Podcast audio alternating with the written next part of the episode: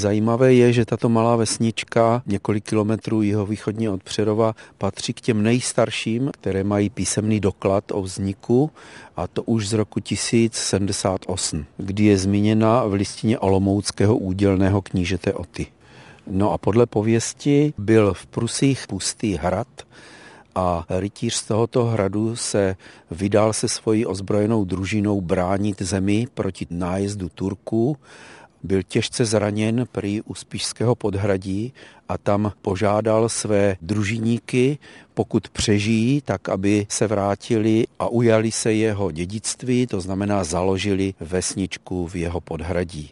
Podle této pověstí bylo devět a na té návsi která je trojuhelníková, tak z každé strany byly tři grunty. Najdeme tu nějaké pozůstatky po tom bájném pustém hradu? Ještě začátkem 19. století prý tady byly vidět zbytky zdí a valy po nějaké tvrzi která není připomínána v písemných pramenech, ale za to měli místní vladykové přídomek Sprus a ti jsou zmiňováni právě po celé 14. a 15. století.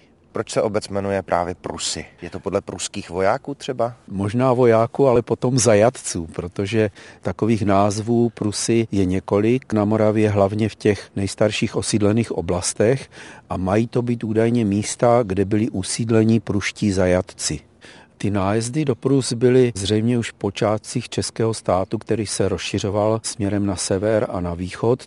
Tehdy se brali zajatci a také otroci, kteří byli prodáváni až do Španělska, anebo to mohlo být v době takzvaných křížových výprav. Jednu z nich vedl Přemysl Otakar II. a ten na místě dobitých Prus založil město Königsberg, neboli Královec, dnešní Kaliningrad. Známky po pruských zajatcích už tu asi kromě toho jména nenajdeme. Za to si můžeme všimnout dominanty téhleté vesničky a to je kaple v centru. Je to pěkná kaplička, která byla postavena obcí v roce 1765 a v kronice se psalo, že stála 180 rýnských zlatých bez deseti krejcarů.